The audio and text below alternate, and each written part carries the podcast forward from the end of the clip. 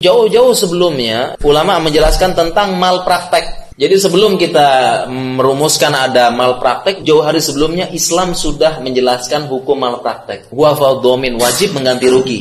Maka Ibnu Qayyim menjelaskan dalam Tibun Nabawi kitabnya saya bacakan fa ijabu domani ala tabibul jahil wajib memberikan ganti rugi pada tobib yang bodoh, jahil, yang tidak punya ilmu praktek, terus terjadi kerugian, wajib ganti rugi. Kemudian Ibnu Qayyim menjelaskan lebih rinci lagi. Kalau tobibnya dia bari, dia mahir, kemudian dia sudah melakukan sesuai SOP, kemudian terjadi sesuatu, maka tidak wajib mengganti rugi. Apabila ada apa-apa diganti dari baitul mal. Ini dijelasin ini sama ulama. Ada rinciannya, ada sekitar 5 sampai 6 rincian tentang malpraktek dijelaskan Ibnu Qayyim.